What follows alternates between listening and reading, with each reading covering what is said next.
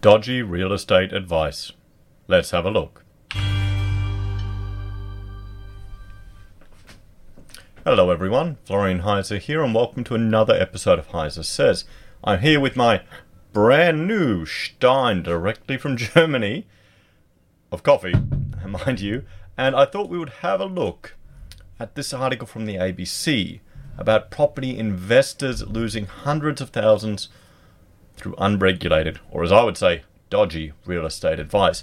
We've all heard the old saying property always goes up. You can never lose property. Rent money is dead money. There's always a good time to buy. Always. We've all heard that. Let me know in the comments the best real estate advice you've got from someone. So, let's have a look. I mean, here we go. Beautiful image. Beautiful image of high quality apartments. The expression safe as houses is now meaningless to property investors Matt and Peter. The two men both invested in newly built apartments via the same Sydney based property research and investment firm.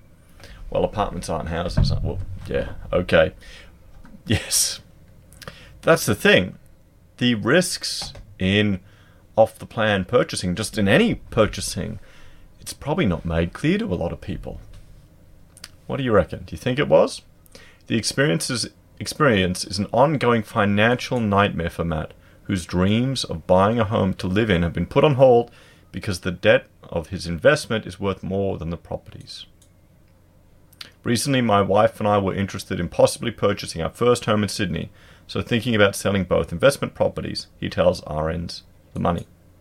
I rang my real estate agent in Townsville and she told me that it probably wasn't the best time to sell because the exact same property that I recently sold that I had had recently sold for 150 grand. What?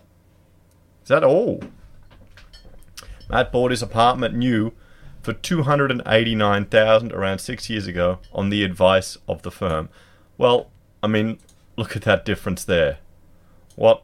Look at that drop. 289 6 years ago. What was happening? six years ago, everyone. Well, let's have a look. What are we now? We're 2019, 2013, 14. We were just starting at this large influx of foreign investment. And what's happened now? It's shot back down. So, I mean, there you go. Is this the type of information that these firms are giving people? I don't think they are. In 2016, he paid 504 to build a one bedroom flat in Lygon Street in the inner Melbourne suburb of Brunswick off the plan. When it came time to settle last year, the bank valued it at 450. He's having no luck, is he? He's having no luck. Look at that. He lost money there, he's lost money there. It's uh, a, a big stein. My mother's just returned from Austria last night, so that's why I got the new present. Again, it was on the advice of the same property research experts. For Peter, one investment through the company was more than enough. He paid close to half a million dollars for a flat he now estimates to be worth around 400,000 based on the rent rents he's receiving which keep falling. It did come with a rental guarantee. So for the first 3 to 6 months we received 495 a week, he explains. As soon as the rental guarantee finished, the property dropped to more of a market value, which was around 470. And every time a tenant moves out, the rent drops. Well, here, I mean, the rental guarantee, all the rental guarantee is you're paying for it. They're just taking a portion of the money that you've paid, paying it back to you for a few months. That's all it is. You know, it may sound good, but whoop de doo. We're now down to about 430 and the real estate agent is saying to me, you will get more options for tenants if you drop to 410 or 400. So why are we seeing in the news? I mean, how old is this article? This is, you know, updated two hours ago.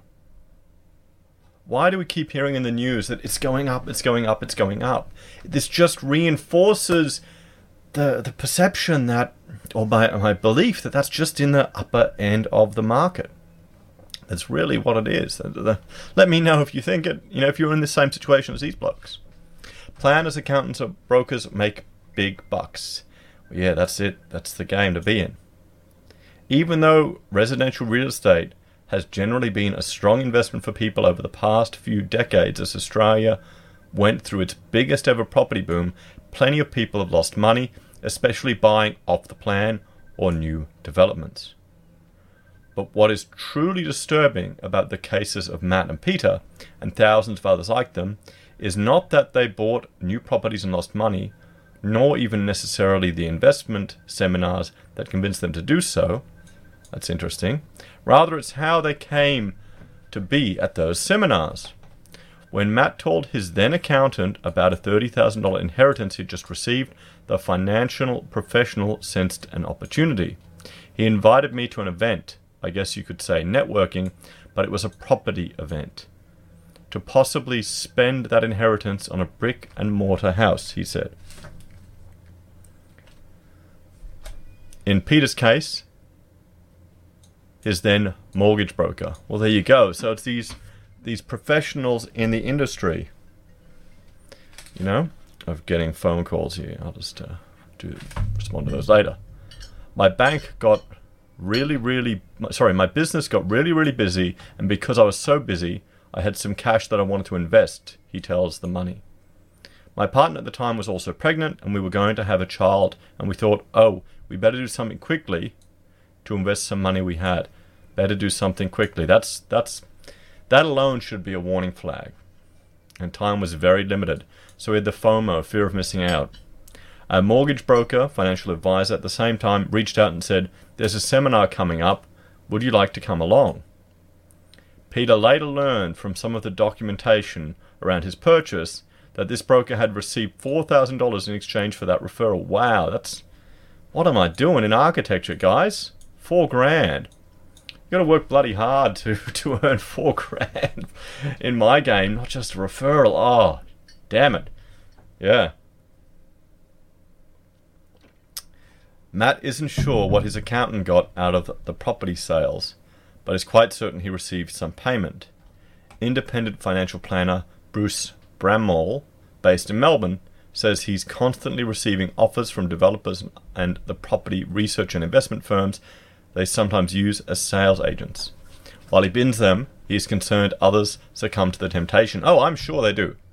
I am sure they do. I we were sitting at one one strata meeting and one of the people in the meeting, you know, I was trying to convince the body corporate to allow us to take a project to the next stage. So I did a presentation and everything, which is quite annoying because I'd already signed the job, but politics.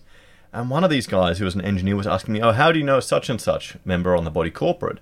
You know, what's what's your relationship with him?" And I go, "Well, you know, I know him from when we were lecturing, uh, tutoring together at university. I have a wine with him at, at events. That's how he he found, you know, got to know me. And it, I didn't realize he was actually trying to find out if I was getting a financial kickback. And I, you know, I'm an architect, mate. I can't do that. what does that tell you? He, he came across as a dodgy guy. You know, you know when you can tell when someone is just a slimy bastard. Anyway, back to this. So way too often, large amounts of money are paid to hanger-ons in the industry or people such as financial advisors or accountants or mortgage brokers to assist in finding clients to purchase the development properties, he observes. They can be up to 7, 8, or even 10% of the value of the property. Just think about that. For all the architects there, if you know, if you're struggling to get 3% fees on the construction cost, not the valuation, just think about that. People getting 10% of the sale price. It wasn't rare, and it certainly was happening in Melbourne in the last couple of years, where an $800,000 property may well have made a $70 or $80,000 commission paid to a financial advisor, mortgage broker, or accountant. Damn, I'm in the wrong game, guys. Lawyer Michael Catchpool, a partner at major firms Corrs, Chambers, Westgarth, said the scale of these payments can mean consumers get conflicting advice that isn't in their best interests.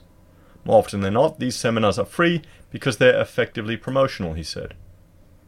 Where it becomes murkier is when those commissions are sufficiently large that there's a sell at any cost culture associated with them. Or alternatively, where there's confusion or expectation in the mind of the purchasers that the property seminar provided is acting in their interest or is an honest broker.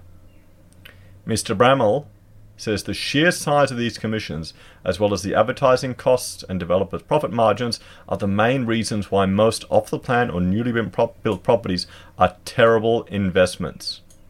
Property brokers, property developers, are there to do one thing and one thing only, and that is to make a profit, he said. The majority of the time, whether it's inside a self managed super fund or to those who are purchasing in their own name, the cost becomes pretty clear fairly early on and it's largely been a disaster. I've not seen good stories come out of the property development industry. Talking about his property investment mistakes is an, an emotional experience for Matt, as he remunerates on the implications for his financial future. All I can do is work hard between now and whenever the light at the end of the tunnel, he said, choking up. Hope to be able to pay off the mortgages one day and maybe still be at a loss, but at least not have the mortgage cloud over my head. And just that sting in the back of your throat that you made a bad investment. Ah, oh, you'll be okay, mate. It's part of life. Part of life. Come on, it's just money. You're not going to take it with you when you die. Self managed super funds are an attractive target. While Matt and Peter purchased their properties as individual investors, some people have with self-managed super funds are also tempted to these kind of real estate investment, and others are even encouraged to set up an SMSF to buy. Australian Securities and Investment Commission Commissioner Danielle Press said putting all your retirement eggs in one basket of residential property is very risky. We know that property prices go up and they go down. We know that superannuation should be a diverse, diversified portfolio, so across the spread of different assets. And if you're holding a single asset in your retirement fund, then you're exposing yourself to a significant risk, she warns. Well, yeah, you shouldn't go all in, guys. I mean, come on, that that's Financial advice that some people need to learn the hard way. There's one reason why ASIC has taken legal action against property investment advice firms to restrain them from encouraging people to invest through setting up SMSF. Another reason why ASIC has targeted this practice is that it is one of the few areas where these firms can actually breach the law because many of their activities are beyond regulation. This is because real estate is not defined as a financial product. In the Corporations Act, that ASIC enforces, or they're meant to, meaning that virtually anyone can provide advice about it without requiring an Australian financial services license. Well, there you go. There you go. The financial advice sector is regulated by ASIC, so we look very closely at the advice the, that's given. We're monitoring that and we ensure that licensees are reputable, or try to ensure that licensees are reputable, Ms. Press explains.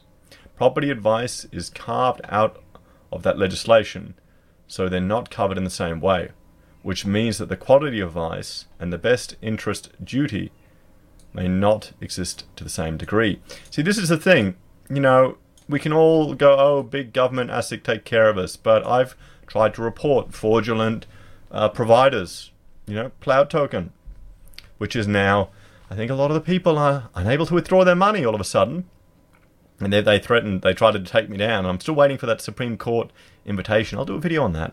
I actually want to report the lawyer who wrote that letter to the Victorian um, Legal Board because their letter was full of watch out for scams, and then they were defending a scammer. So I'll, I'll once it falls apart a bit more, I'll do some things. I need to get time to write a letter. But see, you know, I've reported to ASIC and they did nothing.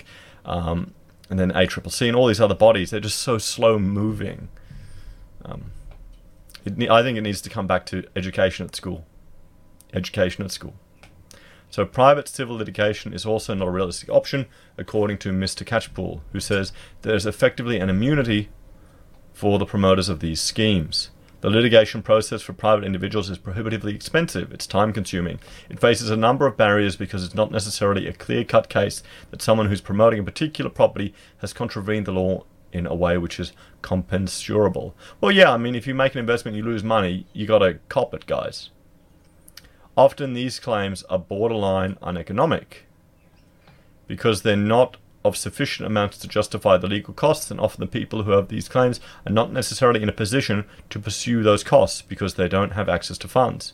Even if an investor wins against such a firm, there is every chance it has minimal assets to pay any compensation, and the individuals behind it will simply set up a new company to keep operating. Ms. Press says that means consumers need to ask some questions if they are referred to property research or advice firms and these seminars before they part with any money or commit to an investment. Well, I would say from the you know, the professional bodies of the accountants, the lawyer, the um, lawyers, the brokers, all of these professional bodies need to ensure that if you are receiving commission for an invitation, that it is publicly disclosed. You know, I'd be ensuring that the advisor is not linked somehow to the property or property developer that they're asking you to invest in, she suggests. Mr. Brannaman has simple advice. I'd recommend people run a million miles. So there you are, guys.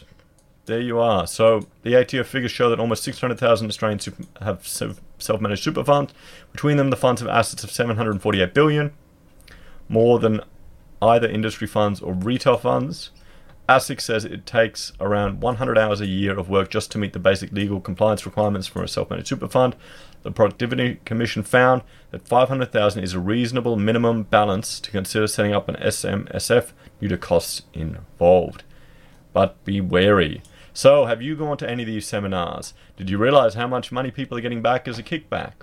Yeah. What do you reckon, guys? Let me know your opinions in the comments.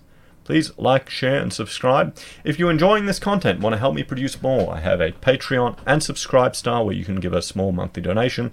I really appreciate it. I also have referral links to Amazon and eBay. Doesn't cost you anything, and I receive a referral commission. See? I'm letting you know, guys. I am letting you know publicly. So take care, everyone, and I will see you later. Bye for now.